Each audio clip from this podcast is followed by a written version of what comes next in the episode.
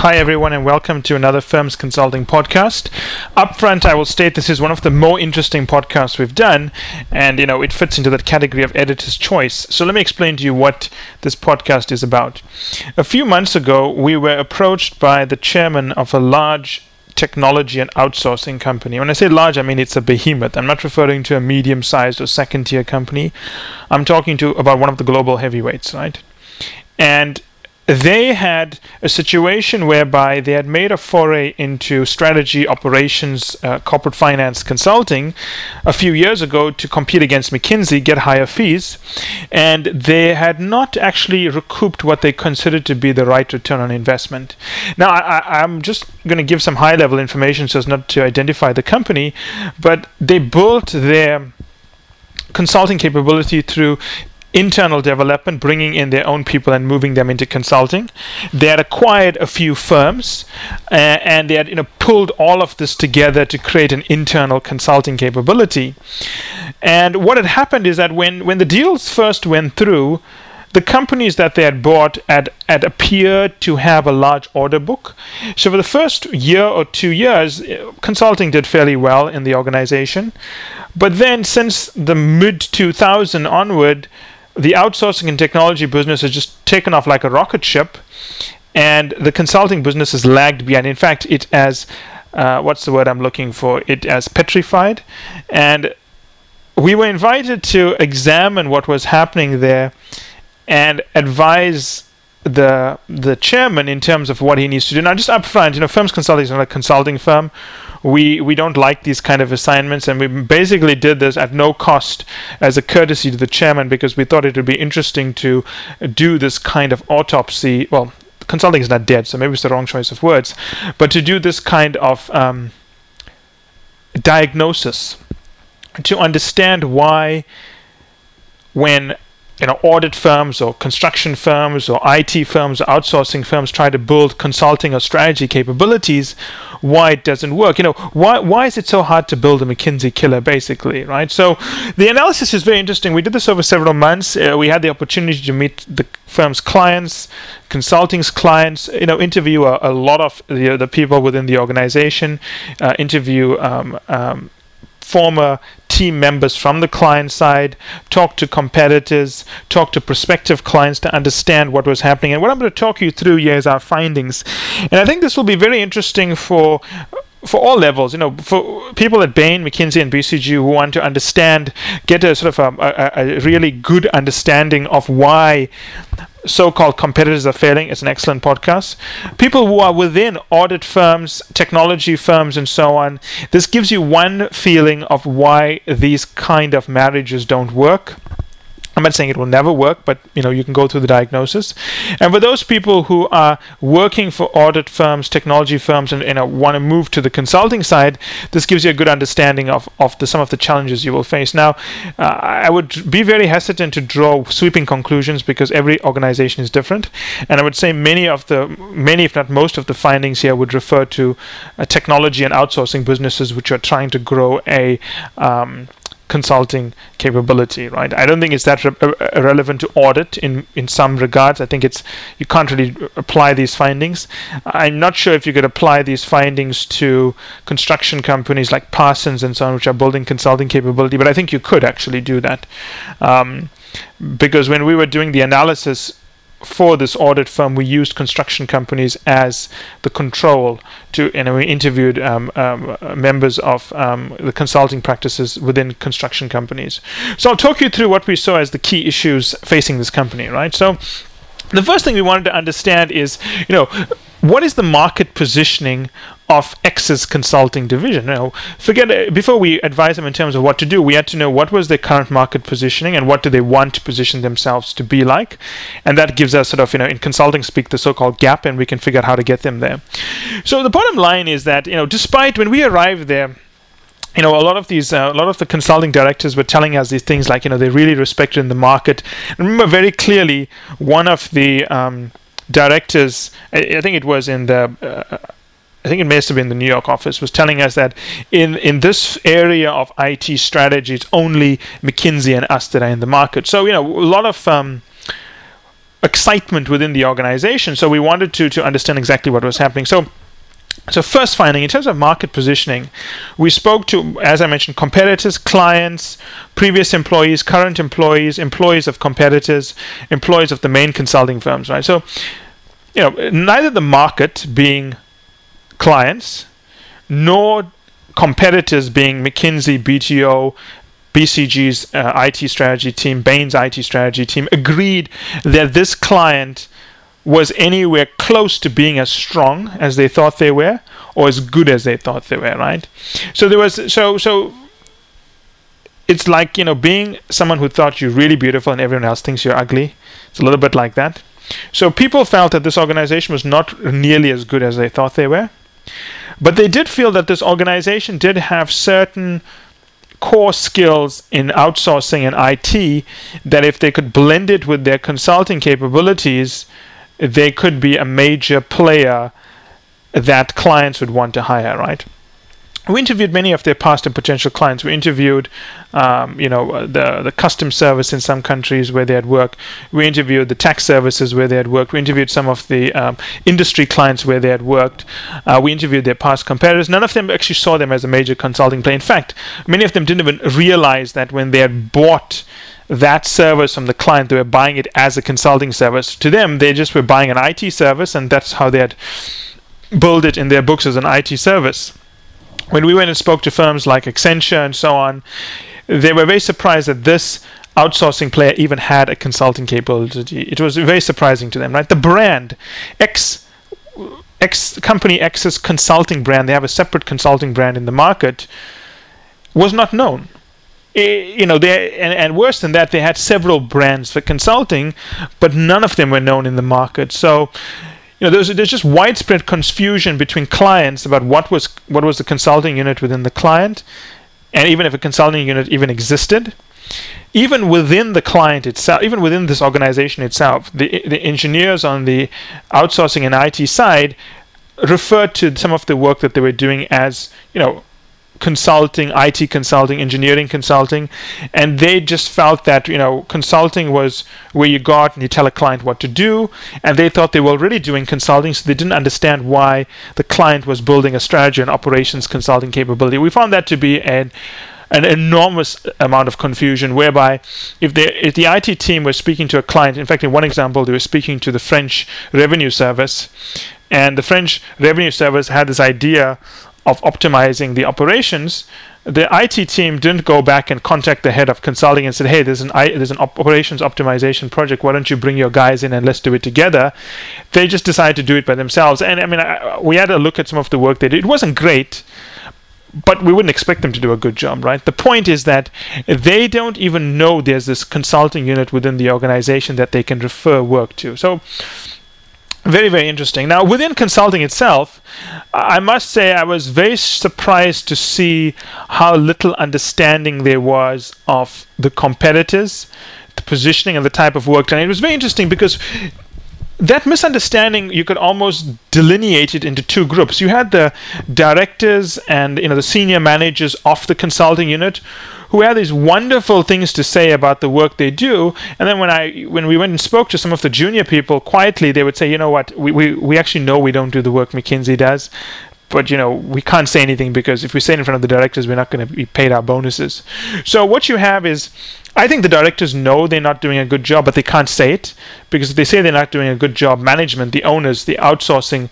the, the board of directors who are all from the IT side of business are going to say, if you know you're not doing a bad job, then why don't you fix it? So they, the directors have to say we're doing a good job, but the junior people can't say it because they have nothing to lose, right? So that was a very interesting dichotomy whereby you actually had management on the consulting side knowing they're doing a bad job, but I think because of the way they're being measured by the board, and we'll get to that later, they're actually forced they're, they're being pigeonholed into a situation where they have to hide reality. And that's a very important le- uh, lesson in that it, it comes down to the way you manage your consulting arm to get them to do the right things. If you mismanage them they try to become defensive and hide what they're doing. But we'll talk about that later right? Now, these guys tell me all the time, you know, they, they, they do McKinsey kind of work, but when you look at the kind of uh, fees they're billing clients, I mean, you know, it's ridiculous.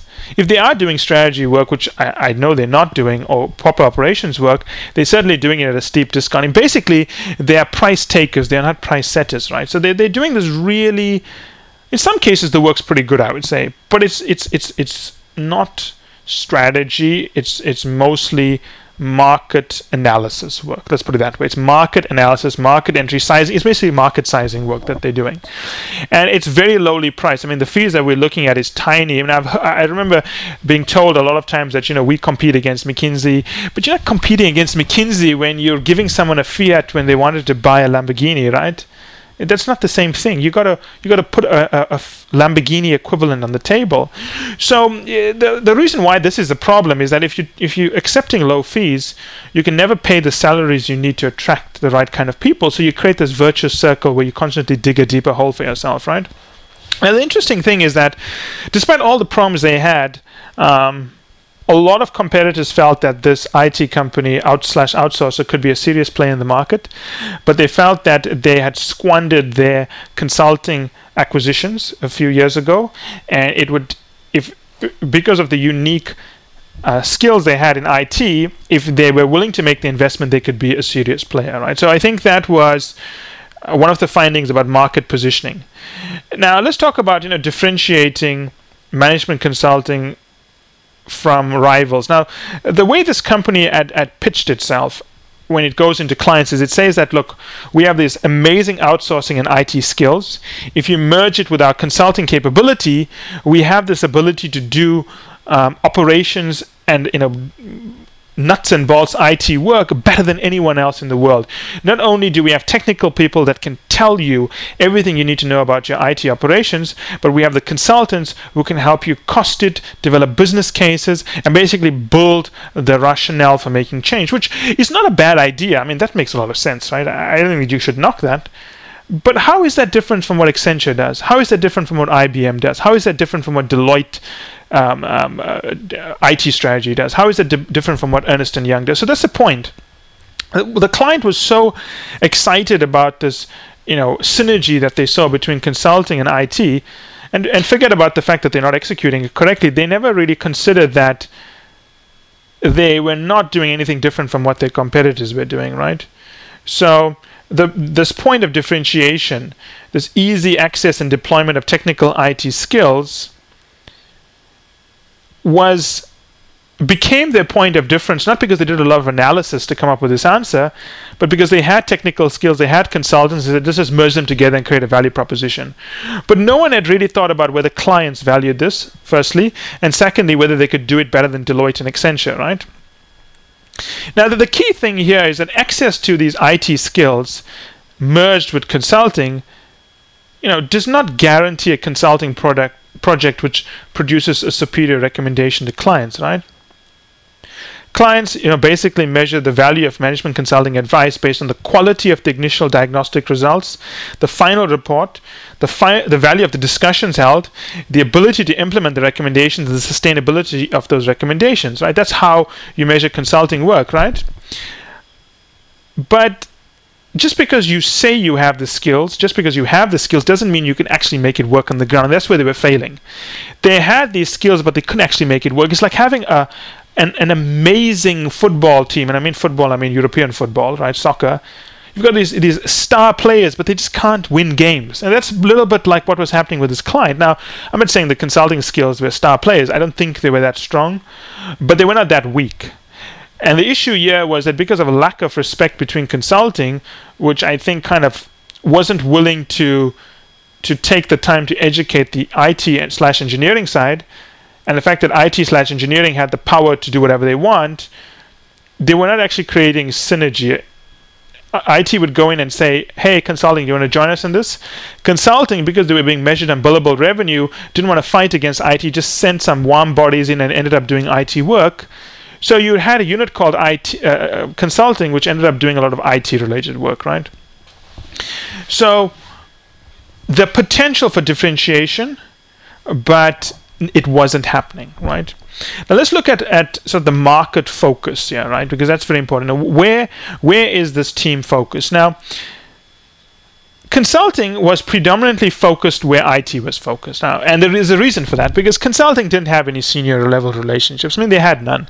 You know, I remember sitting with the directors and asking them, okay, so who, which clients do you have a relationship with? You know, and they would go into a long story about how much work they saw. I said, look, I'm, I'm, not, I'm not interested in the amount of work you saw. That's a separate discussion. I'm sure it's it's amazing, and we can talk about that later. But we're going to get to that in a few minutes. Talk to me about the relationships you have and how you build relationships. And the interesting thing is they have no real relationships. You know, they they wait for IT to sell a big ERP project. Then within the ERP project, there's got to be a unit. There's got to be a piece of work where you have to do the business case, and then consulting does that. So it's almost the, the flip of the model whereby consulting should have the senior relationships and help IT understand the broader strategy issues around technology. It's flipped, whereby IT has the big relationships and IT is not interested in what consulting has to say. But IT is just telling consulting, hey, you know what? We can charge our client 10% more if we tell them we've got consultants on the project. Why don't you put a few consultants in? So it's a very horrible way to manage things, right? And the way we analyze, um, you know, cons- uh, the market is we split it along three dimensions. Firstly, what sectors do you cover? What kind of functional consulting skills do you have? So, you know, do you have strategy skills, operation skills, IT strategy skills, um, marketing skills, uh, social sector skills? Uh, sorry, social sector is a sector. Functional skills refers to things that cut across sectors, and then we looked at geographic coverage. You know, which parts of the world were you operating in? In terms of sectors, there was there were there were the consulting year was defined by sectors because the business units were on the IT side were arranged by sectors. Now I'm not saying uh, being arranged by sectors is a good or a bad thing. I actually don't know. Personally, it can work and I saw it working, right? But there is one really big problem here. What would happen is that where because consulting knew that they had to please the IT side to be given you know pieces of food to feed themselves through billable work, they knew that they had to hire people that pleased IT. And because IT was organized by sector, what consulting used to do is they would hire people that had deep sector knowledge but were weak on consulting and they would then go up to the IT guys and say, "Hey, you know what? I heard you just sold a really big project to help I don't know uh, some FMCG company roll out a new ERP system. We've just hired a guy who has a strong background in FMCG. Why don't you put him onto the consulting side of the business?" But the guy has no consulting skills. He's got no real consulting skills, and worse than that, how is he going to learn to do consulting skills when he's not being put onto a consulting project right so so the sector focus while being arranged by sectors is not a problem hiring people because of their sector knowledge was a problem, right? Now, let's look at functional skills, right? We found very weak functional skills in this organization. And they always talked about strategy and operations, but when you sit down with each person one by one and go through the projects they've done, because that determines their skill set, what we found is that no experts in a particular sector, they knew they've, they've worked in sectors before, but they didn't didn't have the ability to, to critically analyze an issue in a sector. So if, if they only did supply chain work in FMCG, they could only advise in supply chain in, in, in FMCG. If you give them a strategy problem, they weren't trained to break it down, right? More than that, I think the, the most of the people here knew how to do market assessments. I mean, they were very good at analyzing a market and breaking it down into market sizes and so on. Really good at doing feasibility studies. I mean, that was their, you know, bread and butter. They would work with the IT guys and work out the feasibility of rolling out an IT project. And they were very good at doing business reviews. So a client would come along and say, okay, we want to roll out this kind of IT investment. Can you review the different options first and give us an, an understanding? They were very good at that, right? But that's about all they did, right?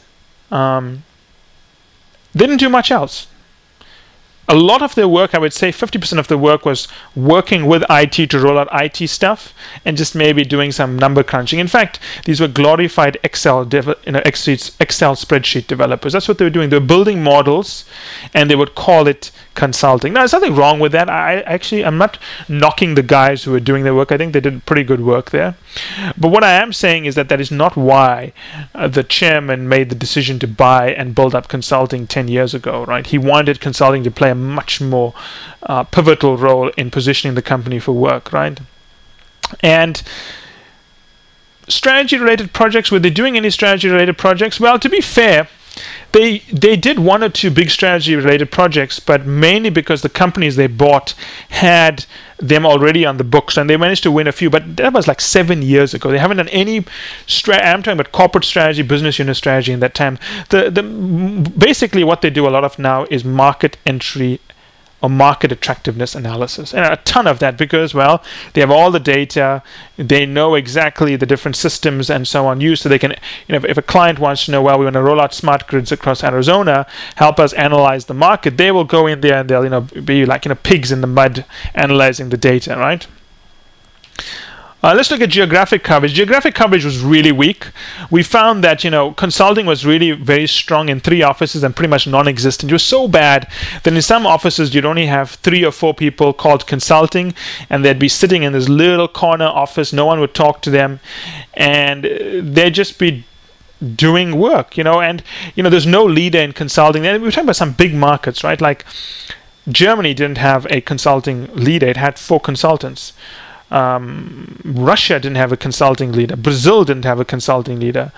Uh, the Middle East didn't have a consulting leader, although they had big, um, um, uh, they had a big footprint in those regions, and they had consulting staff.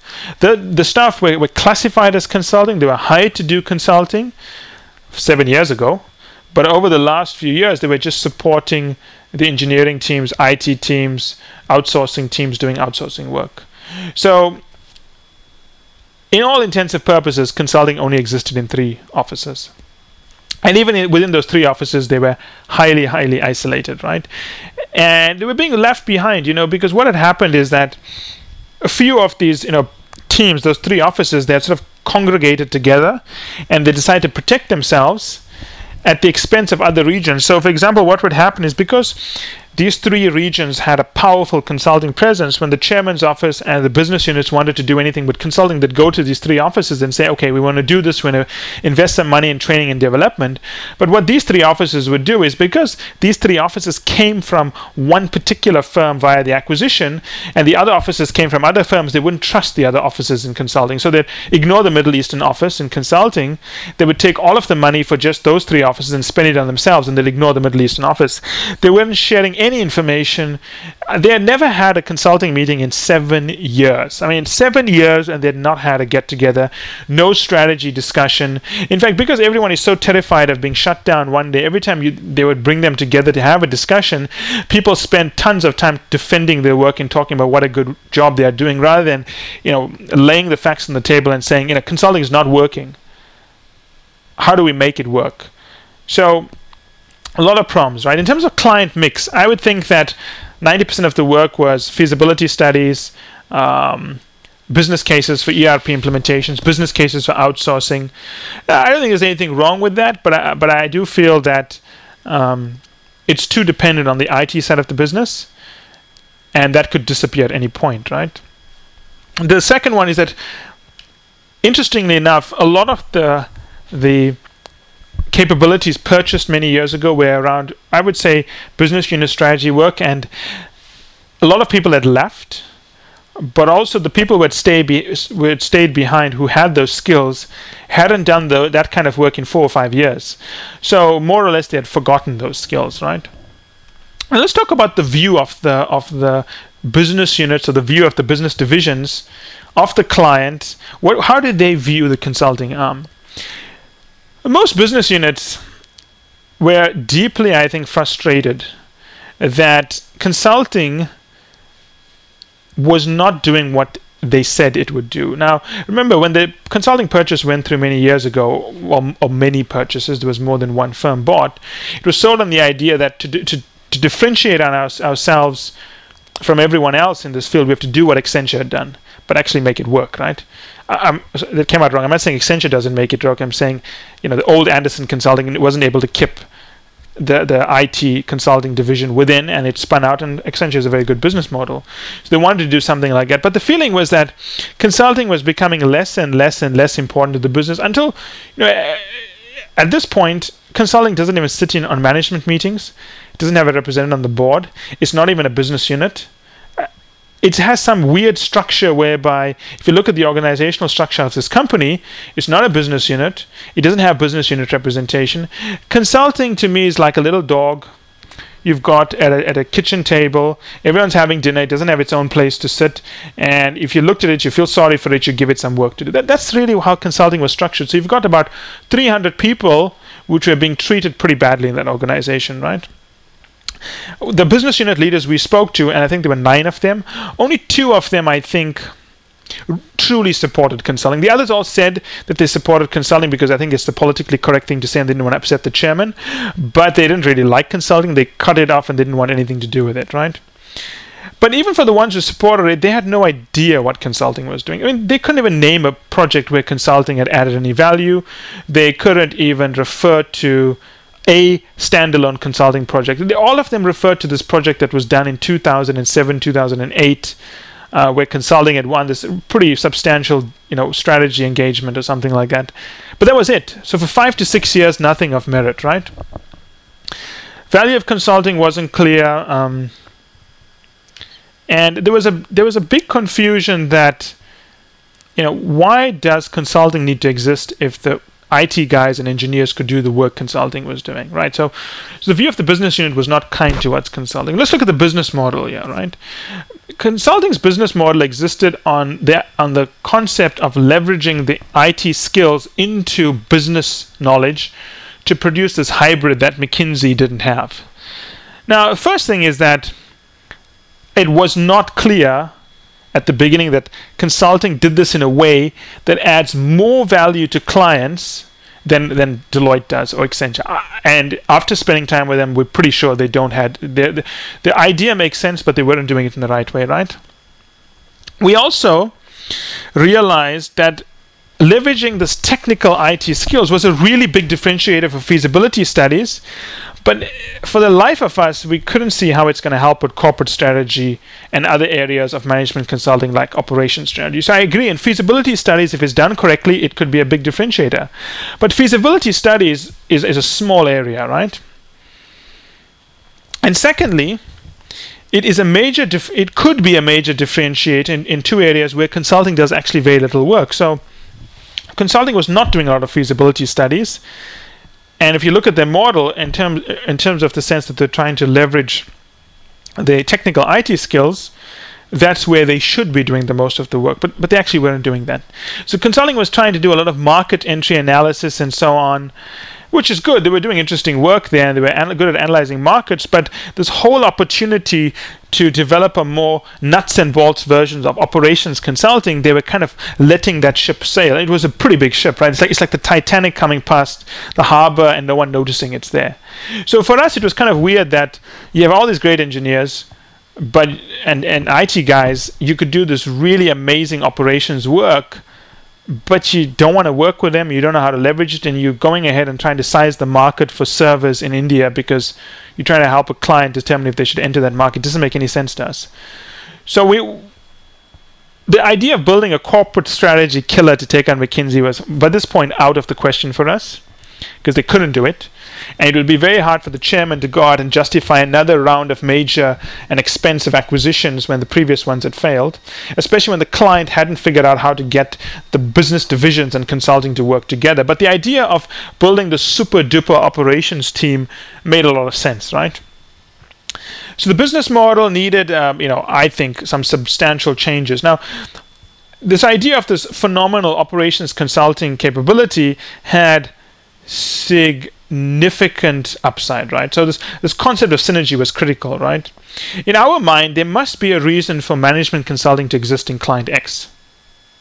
There must be a reason. Otherwise, why can't a client just hire McKinsey and a technology firm and get them to work together to create the synergy on site? So the client had to show that by them keeping the skills in house, they could do more than McKinsey partnering with a technology firm to do the same thing at a client site, right? And that's a, that's a really important point that we want to drive home. You have to show you can do it better than standalone teams working together, right? Uh, you ha- the client had to clearly indicate why management consulting creates more value by residing within the client than as a standalone business in the market, right? And I don't think they were doing that because no one had actually spent enough time with the IT guys to understand how IT was advising on operations and how they could beef up that capability. So, you know, was consulting leveraging the IT skills in the best possible manner? Hell no didn't even know some of the things and, uh, that IT was doing. And I think IT was doing some pretty interesting stuff. I mean, you know, we visited one center, the country center will remain unnamed, where these guys were helping the Ministry of Defense determine in what sequence the nuclear missiles would be launched if, you know, Russia or China ever decided to get greedy and go after them. I mean, that's a, you know, that is that is impressive stuff, right? you know, when you have to go through a background check to visit the client, you know you're doing impressive stuff. But the consulting team didn't know anything about it. They didn't even they hadn't even spoken to the directors running the project, so they didn't even realize that Ernst and Young was right there doing the operations work. And I don't know much about what Ernst and Young was doing, but I had a f- I spoke to a few people, and, and you know it seemed like process related stuff. But why couldn't consulting be doing a better version of that by by pulling in the technical skills? It just baffled me, right? Now a lot of the problems that consulting was facing stems through an evolution of events. And, and, it's important to understand this evolution of events. When consulting came in through this set of acquisitions, I think they were very arrogant. Uh, the feeling was that when consulting sold this project in 2008, the one in 2007, the one in 2006, they acted like they didn't need any help from the you know engineers, and they and they treated the engineers and the IT guys pretty badly, and the IT guys started hating them. When consulting started going through a dry spell in mid 2008, two things happened. The consultants were so proud that they wouldn't go, they, they had not bothered to build a relationship with IT. And now, when they tried to build a relationship with IT, they didn't have a basis to do that, and they basically gave up on that, right?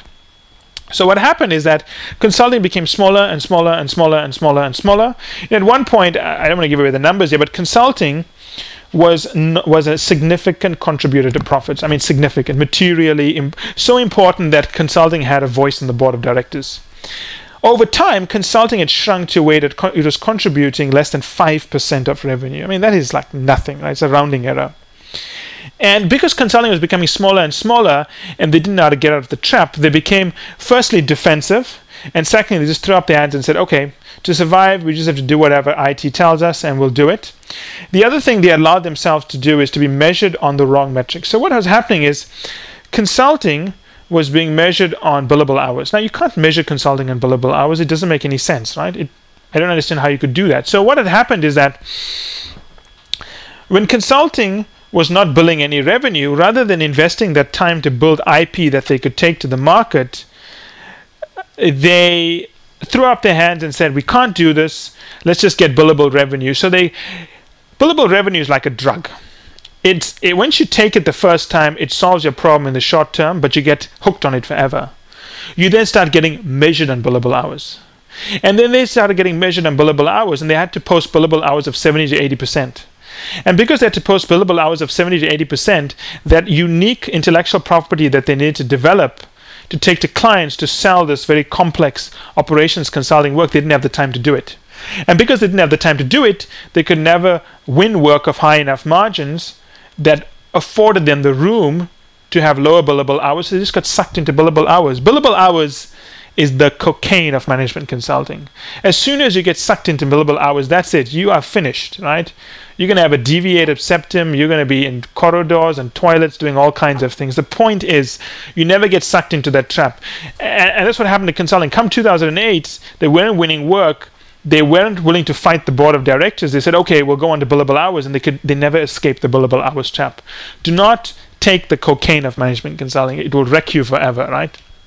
And the good news is that the I think the chairman, when we left, we, we are not consultants, so we did this for, as a favor to the chairman. I think he was going to push to have consulting taken off the billable hour treadmill, shrunk in size, and focused onto operations consulting. I don't know if they'll do that. You know, we only give we've only given them our findings a few weeks ago, but it's interesting to see what they'll do. In terms of operating model, which is the eighth area we looked at, I mean, they had no operating model. They had no business guidelines, no themes they were pushing you know the offices did whatever they want, as I mentioned, um, and they took you know conflicting decisions. I mean, we we counted seven brands for consulting. You know, you look at the different documents; they all have their own brands, right? No one was making decisions for consulting. You know, you'd get these three offices get together, they'll make decisions and they'll call it a decision for consulting, and they'll ignore the 13 other offices where consulting had a presence, which is kind of bizarre. There was no best practice, there was no training, right? No themes that were being pushed into in consulting. There was no consulting way. There was no one firm philosophy. There was you know massive silos, no sharing. I mean, absolutely no sharing. You'd have one office which had heard that another office had done some work. They would want access to, to at least speak to some of the people. Office B would contact Office A. Office say no, we don't want to share it with you. We'd ask Office A why, why you didn't want to do it because we don't trust them. Then Office A would say we'd only do we'd only help you if we can engage the client, introduce us to the client, and just leave us alone.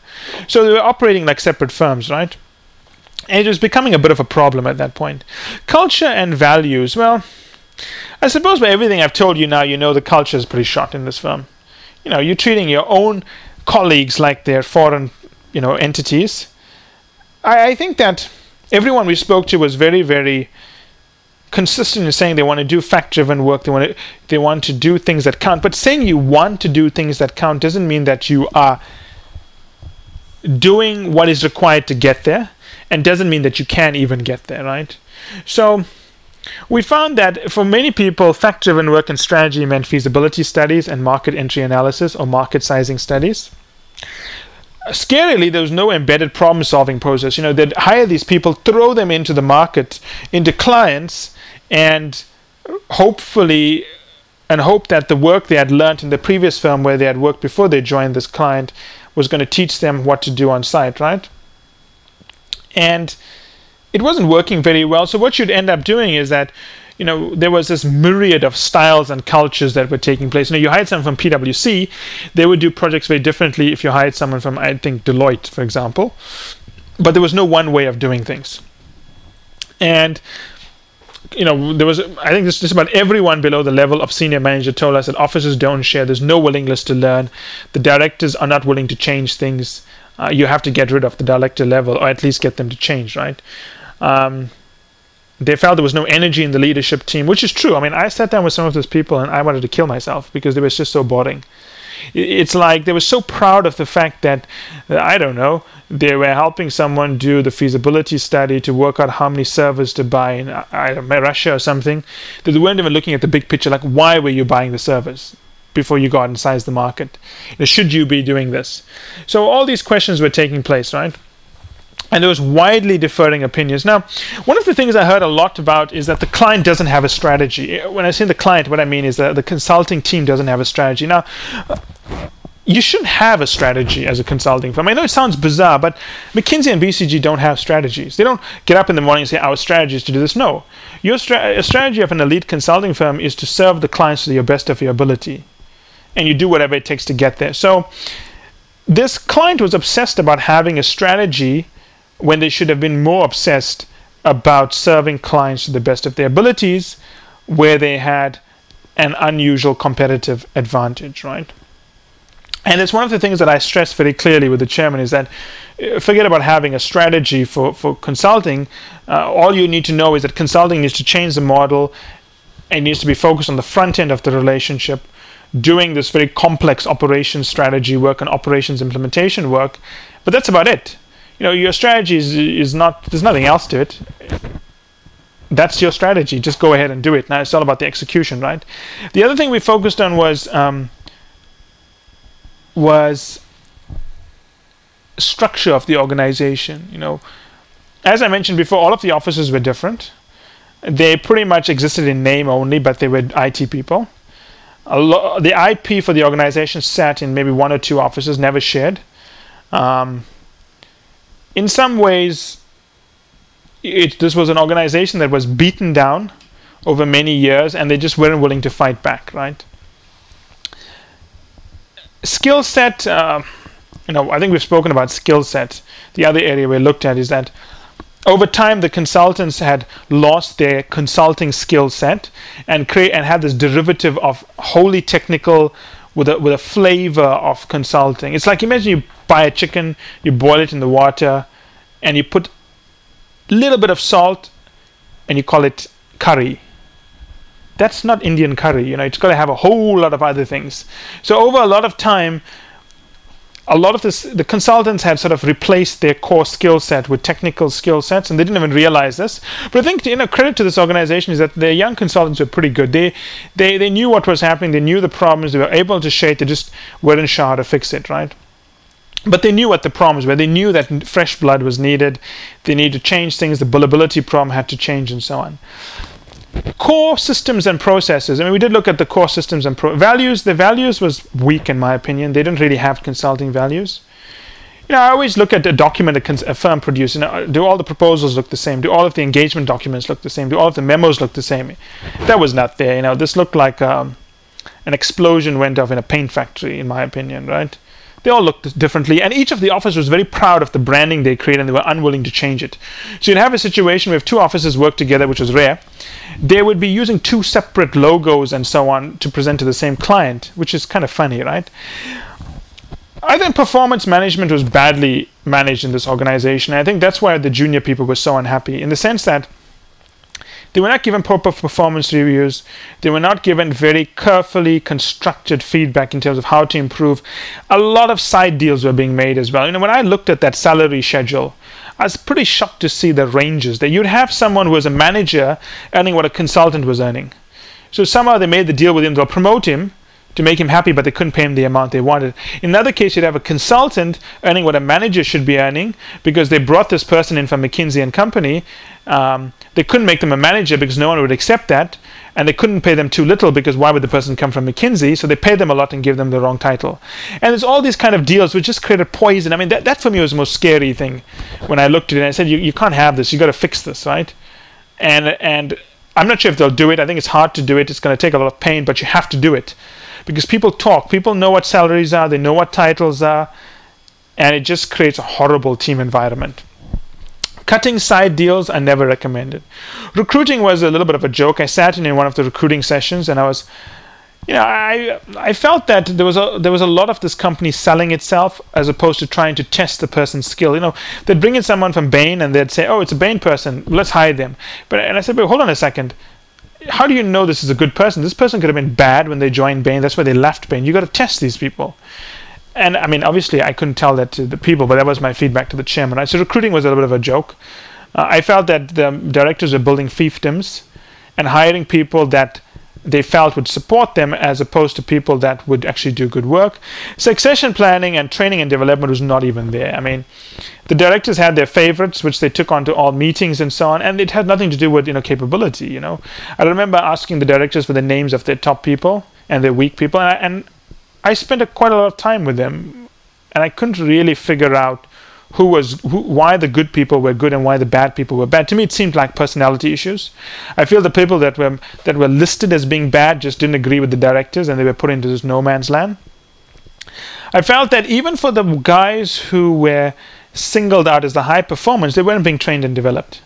They were being developed to constantly pander to the director so that they'd always want to support the director but they weren't being trained to replace the director. So they were being trained to be promoted because the director knew that they need some senior people to put on the projects. And if they didn't have a senior person to put on the project, they couldn't deliver. They'd have to deliver the projects themselves. So they were developing these people so they could, so the director could do a lot less work than needed. But they were doing it for that single purpose. As a director, you you you're grooming someone to replace you, but I didn't feel that was happening toolkits, you know, structures, ways of thinking, no, they were not being institutionalized. Knowledge was not being captured. Incentive model was a little bit of a joke. I talked to you about the um, uh, performance reviews, how performance was allocated. So there was no incentive model. Yeah, you weren't being incentivized to do a good job, and, and I and I, I think that has a lot to do with the parent company. Yeah, the parent company was treating them like um, you know the IT side of the business, which to be fair, consulting hadn't delivered, so you can understand a little bit of that. But I felt that the performance metrics were wrong. Billable hours should not have been used. Uh, a different model should be used, and you know, consulting was complaining and saying, but but you know, if, if you take us off billable hours. Um, if, well, consulting was complaining that they should be taken off billable hours, and my feedback was yes, take consulting off billable hours, but you got to remove parts of consulting that couldn't do consulting work because a lot of them couldn't do consulting work, right? And then finally, you know, branding is something you have to look at. No brand. I found seven different brands, All some of them use it the same client. Absolute confusion.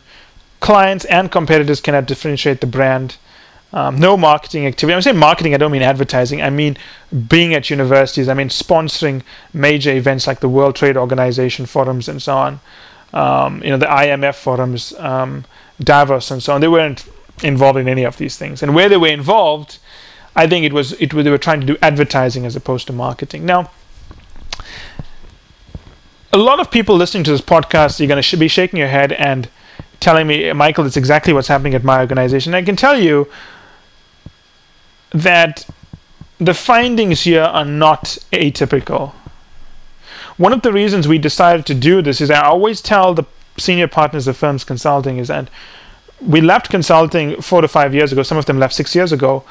And obviously, we were very senior, but that doesn't mean we must stay away from consulting. We must be involved in, in advising consulting firms, even if we do it without a fee structure because it's not our core business and we must be leading projects. We lead projects through the books that we sell because we lead an actual project and we write it up as a book so that way we never lose sight of our consulting skills. And secondly we must never lose sight of the difficulties of building a top-notch firm. And the challenges faced here and i've obviously given you a summary of this are the exact same challenges faced right now by IT firms trying to build a consulting capability by audit firms trying to build a consulting capability by engineering firms trying to build a consulting capability, by banks trying to build a consulting capability. The issues are not unusual, but the solution will be different for every single client. And it'll be very interesting to hear what you know clients have to say about this because I'm sure that is going to resonate with many people.